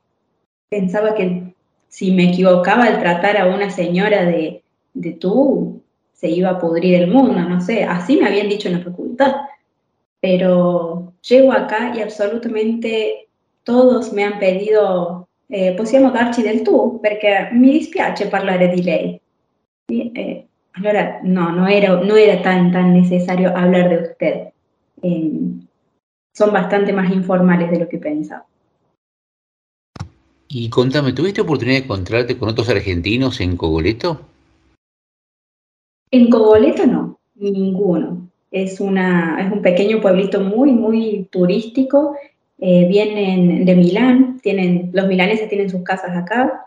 eh, también de Francia, de Alemania, vienen a vacacionar acá, pero no he encontrado ni siquiera eh, latinoamericanos, sí senegaleses, pero no latinoamericanos, mucho menos argentinos. Pero luego, cuando ya conocí Génova, fue otra historia. ¿Y qué pasó en Génova? En Génova me he encontrado con, mucha gente de Córdoba, ¿sí? de Córdoba invade, invade Italia, al menos esta parte. Somos unos 10 o 15 eh, desde Córdoba que venimos acá. Y casi el 90% no sabía hablar, no sabe hablar eh, todavía italiano y a pesar de que muchos están hace dos, tres o cuatro años acá. Mira vos, están hace mucho tiempo, bueno, de hecho muchísimo más de lo que estás vos, y, y se manejan así a, a los tientos con, con el idioma. ¿Y, ¿Y qué te pasó con eso a vos? ¿Qué te pasó para adentro? Em, primero me sorprendió ver eh, las- la valentía de quienes llegaron acá sin, sin tener el idioma aprendido, eh, el coraje de trasladarse al otro lado del mundo sin saber eh, sobre la cultura. Eh, pienso que los italianos basan su identidad en la lengua y la comida, más allá de la cultura que es riquísima acá, ¿no? Em, y bueno, me, me admiré de esa valentía, pero al mismo tiempo em, fue como tomé responsabilidad sobre eso. Em, vi que yo podía ayudar porque acá las personas que están desde Argentina se dan una mano en todo, en todo. Eh, necesitas comida, porque también a veces algunos no tienen trabajo, entonces, bueno, podés ir a la iglesia, pedir, yo te acompaño, quieres hacer el códice fiscal, yo te ayudo. Era, era muy, algo muy comunitario, ¿verdad? Que tenemos nosotros los, los argentinos. Y yo dije, bueno, ¿qué puedo hacer yo? ¿Qué puedo hacer yo con esto que no tengo dinero para ofrecer, no tengo el conocimiento de ayudarte a tomar un tren porque hasta yo misma me pierdo? Que yo puedo ayudarlos con el idioma. Si bien yo trabajo dando clases de italiano, para quienes ya están acá, eh, se me hizo que ya era una urgencia el idioma. Eh, que si no te disponían del dinero para pagar, al menos darles los tips, como les digo yo, los tips para aprender a aprender el idioma, eso lo podía hacer. Así que bueno, decidí, decidí dar una clase, por una clase a la semana eh, presencial para quienes estén acá en Génova o en las cercanías y, enseñar un poco de lo que, de lo que pueda haber yo aprendido, ¿no? Ay, Priscila, qué lindo. Me encuentro entre los que todavía no hablan italiano, pero me llevo tu elogio de los de valiente. Qué bueno. Por lo menos con esa cualidad por ahí podemos hacer algo. Iba a preguntarte esto, porque yo veo que mis hijos hablaron rapidísimo, súper rápido, porque se incluyeron en la escuela, supongo yo, o porque, no sé, su cerebro está más nuevito y lo incorporaron de una manera bárbara. Yo cada vez que voy a hablar pienso una palabra cinco veces, no me la acuerdo, o sea, pero si ayer sabía esta frase, ¿por qué hoy ya no me la acuerdo? ¿No? Y pienso que esos tips no, nos van a venir súper bien, te agradezco muchísimo. Pero además de la valentía, buena cualidad, ¿en qué otra cualidad te parece que podemos basarnos nosotros mismos como para, para alentarnos a aprender esto nuevo? Yo tengo una teoría. Eh, una teoría que me he dado cuenta a lo largo de los años de haber estudiado italiano, eh, que es eh, bastante, bastante confortante, digamos. Los argentinos podemos hablar en italiano en muy poquito tiempo si solo nos sacamos la vergüenza y dejamos de pensar. Los argentinos tenemos algo eh, casi naturalizado con el idioma italiano. Si yo te enseño una estructura y luego simplemente te digo, decime lo primero que se te venga a la, mente, tu mente va a decir o acertadamente o muy cercana a, la palabra que es en italiano. Es algo muy, muy natural. Y ese es el miedo que tenemos que vencer. Casi siempre, como se hacen tantos memes, ¿verdad? Le agregas una E a todo y es italiano. Y puede que sí o puede que no, pero es mejor que sí y uno lo diga, lo diga en voz alta y se vaya sacando la vergüenza de hablar un itañolo y, y luego a partir de ahí cuando uno ya tiene la confianza de decir, uy, me, me suena, me suena bien el italiano, me queda bien hablarlo, va adquiriendo poco a poco vocabulario, eh, la estructura gramatical, pero eh, la, vergüenza, yo la, las primeras clases trato de que, de que la gente me hable en español, pero hablando así con la tonadita italiana. ¿Sí? Eso es muy importante y eso te hace reír, te hace pasar un buen momento, aprendemos chistes y el asociar el idioma con algo bueno, con algo divertido, con algo que te agradó, es el mayor refuerzo que uno puede tener para querer aprender algo. Qué lindo, Priscila. Eh, sí, me parece un tip espectacular ese de sacarse la vergüenza. Creo que es el principal de todos. Pero, ¿qué otro tip le das eh, a la gente que, con la que se juntan eh, a aprender? ¿Qué, ¿Qué tip es el primero, además de este? Bueno, el primero es ese, hablar en español con la tonadita italiana, como para ir acostumbrándose a la entonación, que es muy importante. Segundo, les, les propongo ver su película favorita, pero en italiano. ¿Sí? Por ejemplo, a mí me encantan las películas de animación, me encanta Shrek, me sé los diálogos de memoria. Ahora, bueno, ok, lo sé en español, sé los diálogos de memoria, ahora lo veo en italiano y, trato de rescatar algunas frases que me llamen mucho la atención y repetirlas. ¿sí? Mi mente va a estar relajada porque no voy a estar preocupada en si entiendo o no la película. Va a estar más, eh, va a estar más sobre las frases que puedo rescatar en un idioma que yo desconozco por ahora y le va a pasar mejor. ¿sí? Siempre asociar el idioma a algo divertido y bueno y no a algo noioso, como se dice en italiano, ¿no? a algo aburrido. Eh, ese es el segundo tip. Veros la película favorita en el, en el idioma italiano sin subtítulos. Sin subtítulos. Soltanto, escuchan. Soltanto, Pris- solamente.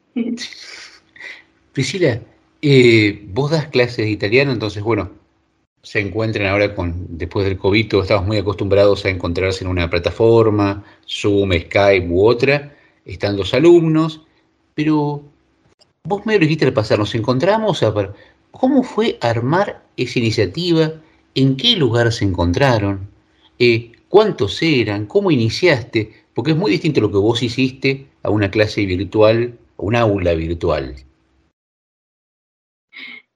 Sí, es muy diferente y yo no estaba acostumbrada a hacerlo de manera presencial. Las clases se hacen mucho más largas. Si uno en una, en una hora puede dar una clase completa, presencialmente necesita dos. Em, pero todo esto surgió a través de un grupo de WhatsApp de argentinos en Génova, en donde todos planteaban el mismo problema, necesito trabajar, pero en un trabajo que no me piden el idioma. Luego otro mensaje, trabajar sin el idioma, trabajar sin el idioma. Yo digo, bueno, ok, ya nos habíamos juntado un par de veces a, a comer, a tomar una cerveza.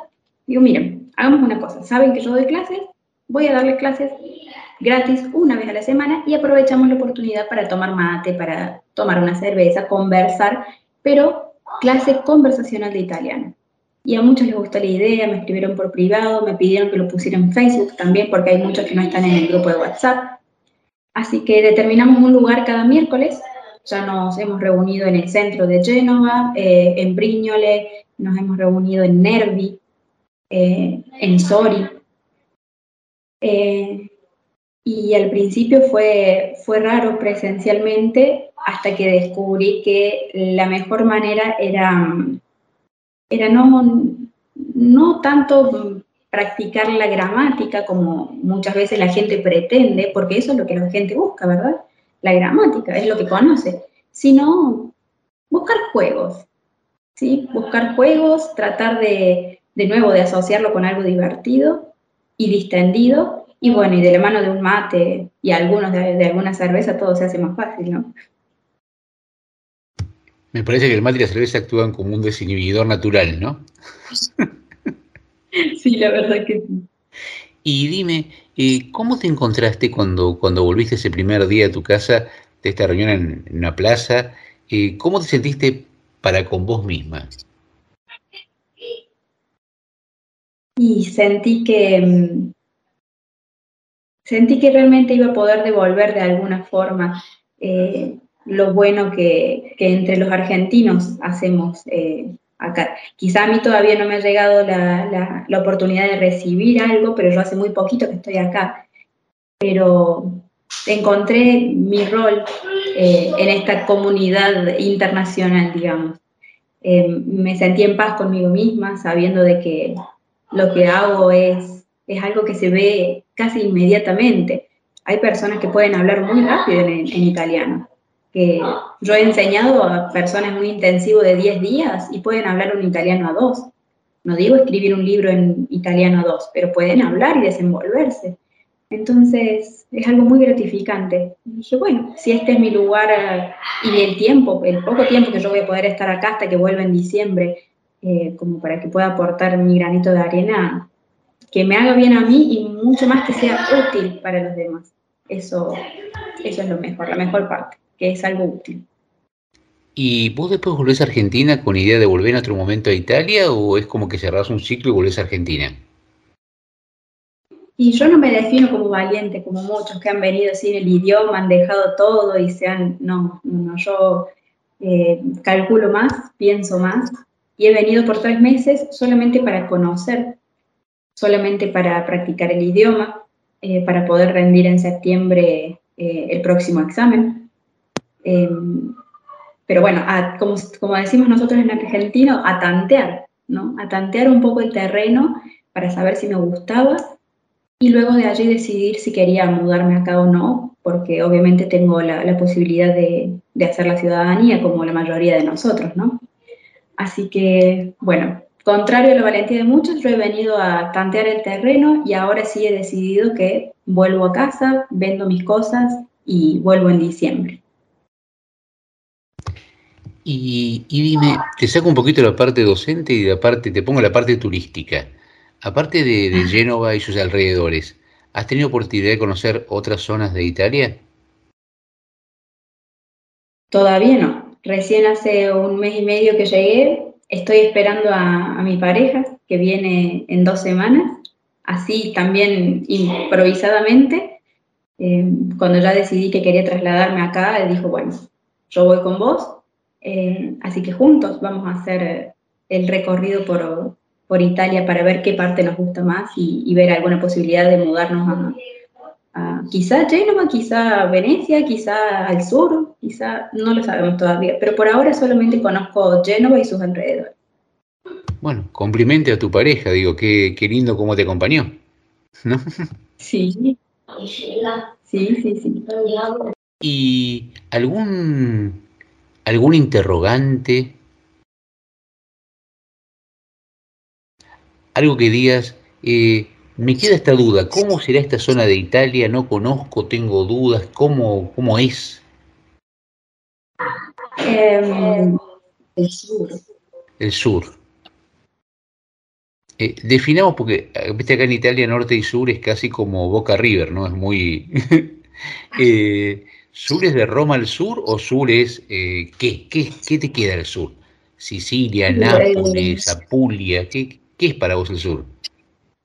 Para mí el sur es Nápoles, Sicilia, eh, me encantaría conocerlo. Eh, por todo lo que he escuchado acá, hay mucha diferencia entre norte y sur en cuanto a paisajes y personas, ¿no? Así que tengo una gran intriga con eso. La gente del norte, la que he conocido acá, de Milán, de Venecia, que todos vienen acá a vacacionar, es hermosa, muy gentil, muy respetuosa. Quiero ver cómo son los del sur. Tan diferentes van a ser, o tan similares a nosotros. Y hablando de diferencias, ¿cómo te has llevado o si te ha tocado eh, hablar con alguien que habla en dialecto genovés? ¿Te ha tocado eso? Sì, la nonna. La nonna parla genovese e non si capisce un cavolo. No, no. Nada, ni una palabra entiendo. Nada, nada. Eh, es, es, totalmente, no sé, al menos no, no, no sé en cuanto a la, estructura y todo eso, ¿no? Pero parece totalmente otro idioma. Como cuando los senegaleses hablan en el tren que yo no lo entiendo, bueno, igual es en genovés. No, no, no. no. Qué increíble. Y siempre hay una pregunta hacia el final de la entrevista. Por supuesto, primero agradecerte por, por toda esta charla divina que nos acabas de regalar, pero pensemos un poquito más, soltémonos. Eh, te regalan la varita mágica y te dicen, de acá a cinco años, ¿cómo, cómo te imaginas? Vos a nivel familiar, personal, de pareja, laboral, ¿dónde te imaginas cómo te gustaría estar? En cinco años me gustaría eh, vivir acá, en, alguna parte de Italia, sea donde sea, pero vivir con la seguridad con la que se vive acá. Saber de que salgo a comprar y no me va a pasar nada, o es muy, muy, muy bajita la posibilidad de que me pase algo.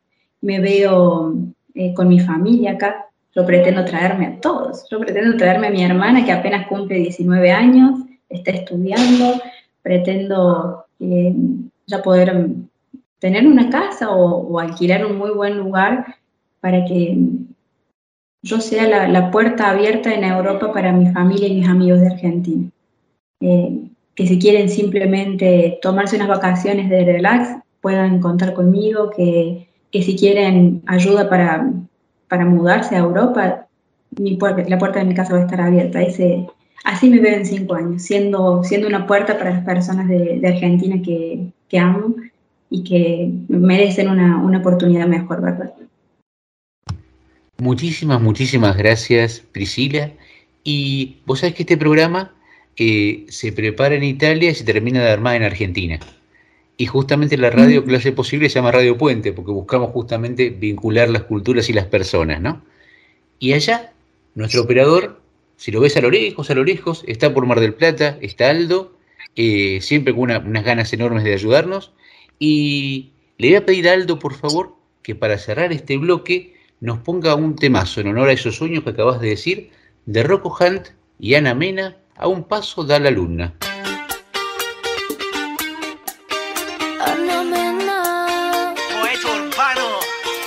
Guarda il cielo, è proprio lì una stella cade. Tu che balli appena uscita da un locale. Dopo un po' la timidezza ti scompare. E ci troviamo, arriva soli a fianco al mare. Fai finta che sia un passo dalla luna. E fidati se dico, sei bella da paura. Facciamo finta che l'estate è solo nostra. Anche il mare ci guarda, sembra lo faccia apposta. Quando penso te io sorrido e dopo non mi importa di niente. Se il vestito mi scende tu ti perdi completamente ora. Sorridi ancora, che anche se è tardi, dormi da me, ti aspetto da una vita intera, intera. Oh, che bella questa sera, stasera, oh. Sento che ormai sei rimasta qui dentro. Non è più questione di tempo. Se non vorrei alzarmi dal letto Tu resta ti porto un cornetto. E poi carichiamo la macchina Senza sapere dove si va E poi mi innamoro ma capita. Fai finta che sia un passo dalla luna E fidati se dico sei bella da paura. Quando penso a te io sorrido e dopo non mi importa di niente. Se il vestito mi scende e tu ti perdi completamente ora. Sorridi ancora, che anche se è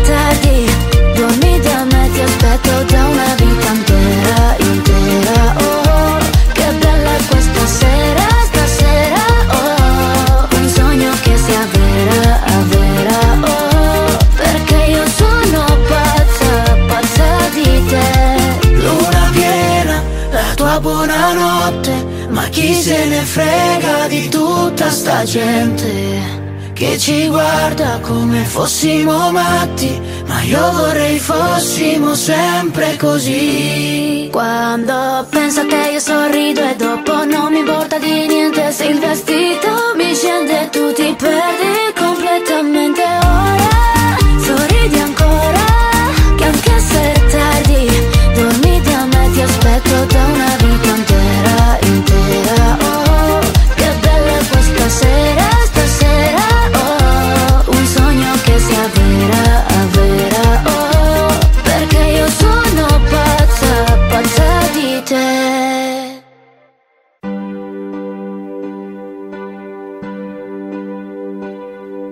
Paese mio che stai sulla collina.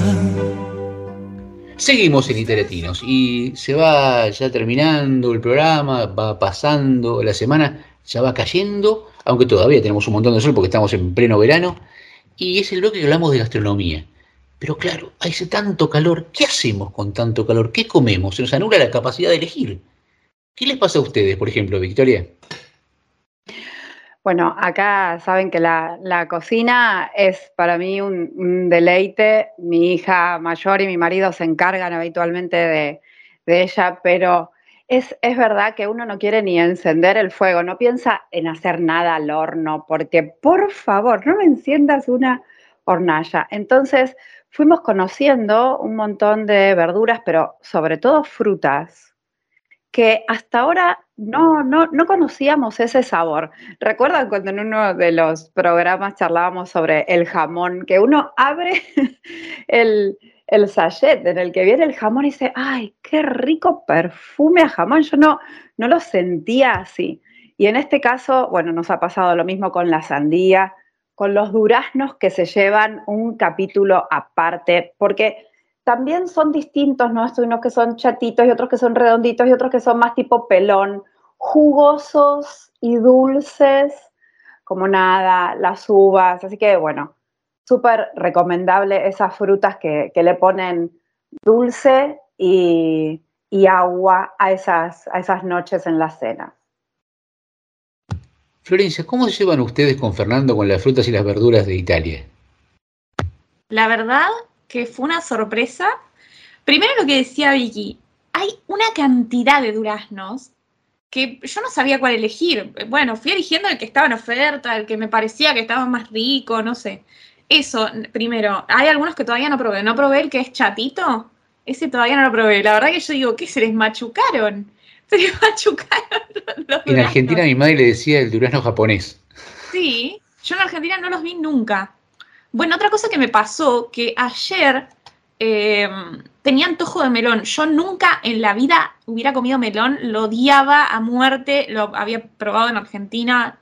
Acá probé otra variedad, que por ahí en Argentina también estaba, porque la he visto, pero tiene un sabor.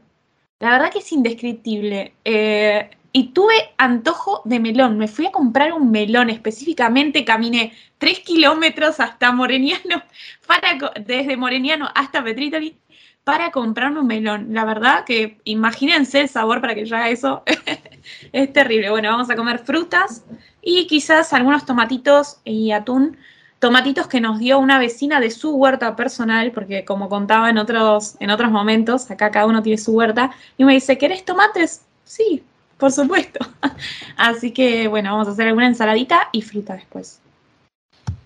Independientemente del gusto del tomate que debe ser exquisito, qué distinto es el tomate de frigorífico que uno alguna vez comió porque no tenía otra, porque lo único que había en la, en la verdulería, eh, el tomate que uno come de quinta, y qué lindo que, que, tu vecino, que tiene un nombre, un apellido y uno lo conoce, te, te dé, esa, esa gentileza tiene un gusto distinto, ¿no? Estás comiendo sí. los tomates de, de Julia, de, de Vittoria, de Francesco. Bueno, estos son los tomates de Rita. Acá hay muchas Ritas. E, esta es una de las Ritas. Rita es un nombre muy, muy común acá. Eh, y sí, la verdad que tiene tiene un cariño especial. No sé, también el hecho de que vos te vayas a sentar a la tarde un ratito para charlar con ellos y te digan, che, ¿querés tomates? ¿Querés zucchini? Porque también me dio zucchini, pepino, de todo. Me dio un baldecito lleno de cosas. Así que sí, tiene un cariño y un gusto particular. Y me llama la atención lo que comentás de los melones, ¿no? Que seguramente alguien estará diciendo del otro lado, ay, esa Florencia que era tan complicada para comer, que nunca quería comer melón, y ahora está enamorada del melón al punto de caminarse 6 kilómetros entre ida y vuelta para ir a buscar. Eh, y realmente la fruta y la verdura cuando, cuando es rica no hay que ponerle absolutamente nada, nada, nada. Eh, me encantó. Eh, acá en casa lo que hacemos es un clásico, todo frío, hacemos piselli, hacemos eh, hacemos guova, hacemos rizo, y cada uno se lo acomoda como, como quiere.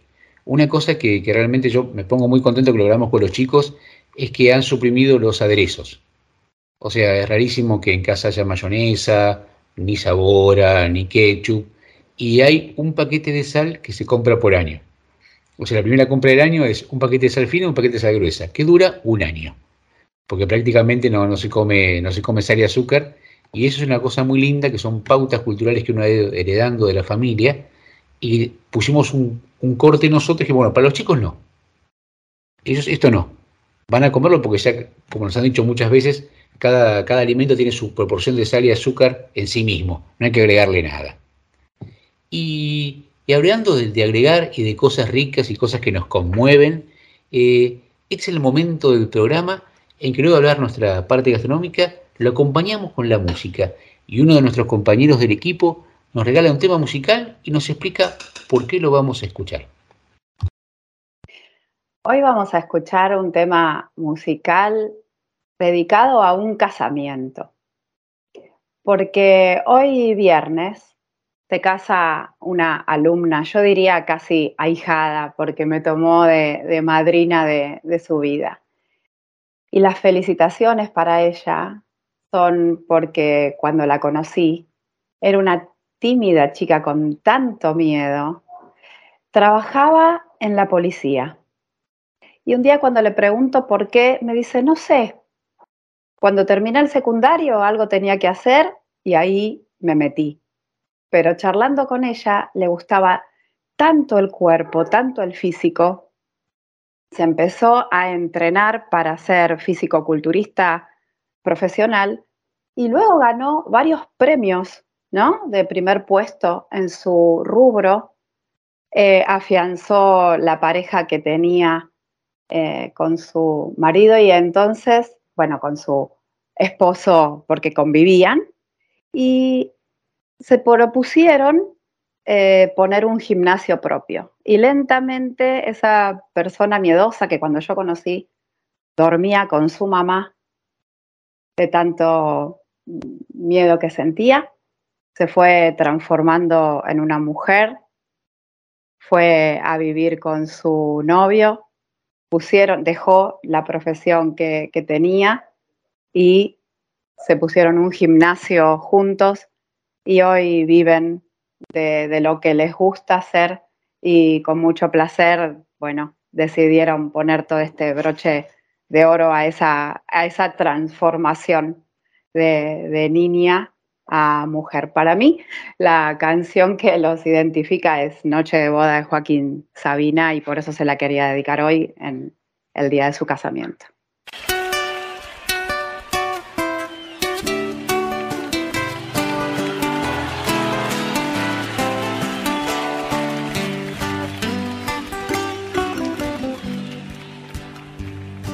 Que el maquillaje no apague tu risa. Que el equipaje no lastre tus alas. Que el calendario no venga con prisas. Que el diccionario detenga las balas. Que las persianas corrijan la aurora. Que gane el quiero la guerra del puedo. Que los que esperan no cuenten las horas. Que los que matan se mueran de miedo. Que el fin del mundo te pille bailando. Que el escenario te tiña las canas. Que nunca sepas ni cómo ni cuándo ni ciento volando, ni ayer ni mañana. Que el corazón no se pase de moda, que los otoños te doren la piel, que cada noche sea noche de boda, que no se ponga la luna de miel que todas las noches sean noches de boda, que todas las lunas sean lunas de miel.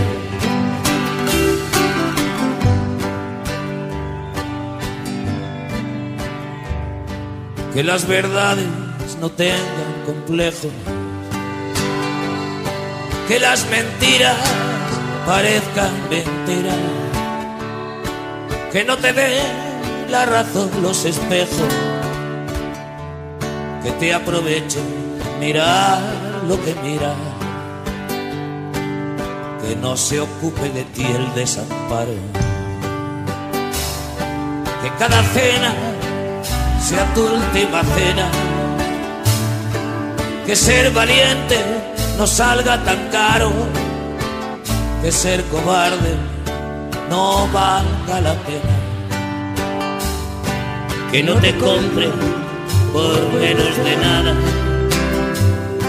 Que no te venda amor sin espinas. Que no te duerma con cuentos de hadas. Que no te cierren el bar de la esquina. Que el corazón no se pase de moda. Que los otoños te doren la piel. Que cada noche sea noche de boda.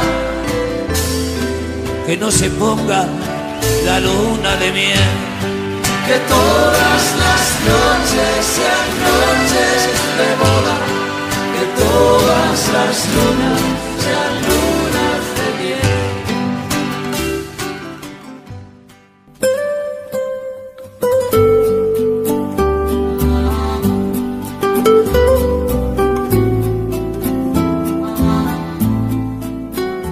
Sin pensarlo se nos fueron las dos horas del programa. Pero esperen, esperen, esperen, todavía no terminamos. Es el momento en el que le pedimos al equipo que nos subraye aquellas cosas que, que más les gustaron, que más le impresionaron de este programa y quiere compartirlas con ustedes. Victoria. Bueno, las chicas siempre tan frescas con, con su conversación desinhibida, me encantan. Y un agradecimiento especial para Priscila que nos compartió esos tips para dejar de lado la vergüenza de hablar una lengua extranjera y bueno, que eso empiece a ser más familiar para nosotros. Se la nota muy amorosa, muy, muy dedicada. Así que bueno, un agradecimiento especial. Ya me voy a ver mi película preferida en italiano y sin subtítulos, aprovechando ese, ese gran consejo que ya nos dio. Florencia, ¿qué te pareció más lindo del programa? Bien, a mí la verdad que me pasó algo eh, es- espectacular porque la primera cosa que hicimos con Fernando cuando entramos a la casa que tenía televisión, que tenía Netflix acá en Italia, es ver Shrek, la misma película que dijo ella en italiano. Bueno, nosotros la vimos con subtítulos, ¿no? Pero es lo primero que hicimos.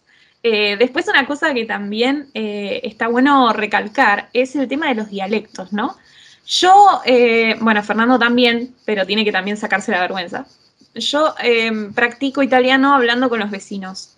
Y la verdad es que me llevo bastantes sorpresas de que estoy aprendiendo más dialecto que, que italiano en sí. La otra vez me pasó algo con esto de las frutas que también contábamos, que es que me decían, ah, vamos a comer cocómelo, cocómelo, cocómelo, cocómelo. Y el cocómelo era la sandía. Pero yo iba al supermercado y no había cocómelo. Digo, pero, pero ¿cómo puede ser? Y era anguria. O sea, y eh, la palabra en dialecto es cocómelo. Entonces estoy aprendiendo un montón de palabras en dialecto sin darme cuenta. Estoy aprendiendo marquichano. Cuando salga de Marque, no sé qué voy a hacer. Me voy a tener que volver a aprender todo de vuelta. Eh, bueno, eh, eso me quedó de Priscila, eh, que me debería poner las pilas también con el italiano italiano. Y por otro lado, qué hermoso esto que decía ella, de abrirle las puertas a su familia. La verdad que tiene una vocación eh, que es admirable de ayuda también por dar clases, por, por querer abrir las puertas a sus amigos también. Todo esto que decía, eh, hermoso. La verdad, hermoso. Vos hablabas de vocación y a mí me saltaba lo que le pasó a Mariana.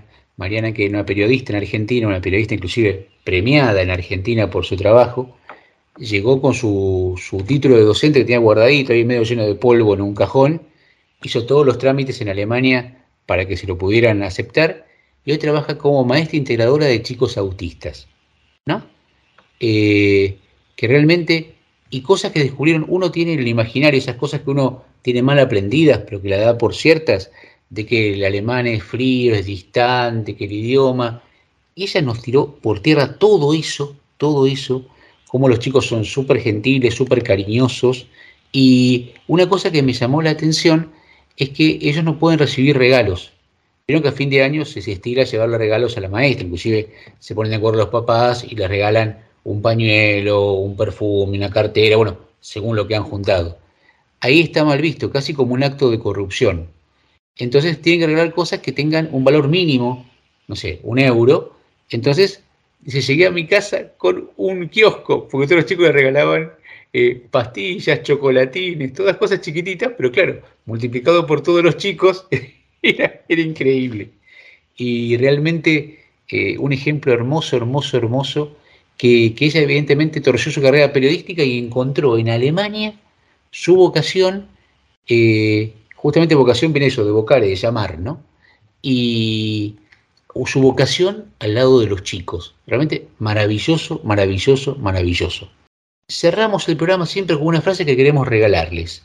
Agradeciéndoles su presencia y su compañía de cada viernes, hay una frase que elegimos para que se lleven de regalo nuestro. Y hoy es... Bueno, la frase es de Julio Cortázar. Probablemente, de todos nuestros sentimientos, el único que no es verdaderamente nuestro es la esperanza.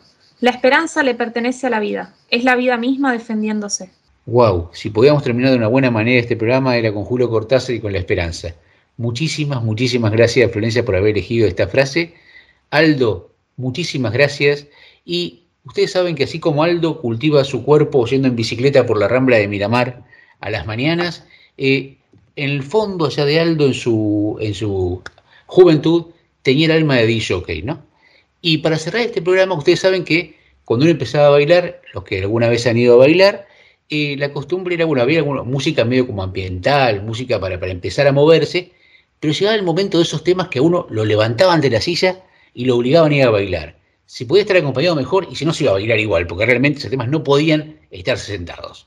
Y justamente había uno o dos acordes que uno escuchaba y decía, sí, conozco toda la canción. Para terminar a todo ritmo este programa, el cual les agradecemos muchísimo, vamos a poner el grupo Europe The Final Countdown. Que tengan un hermoso fin de semana. Muchas gracias, nos vemos la semana que viene.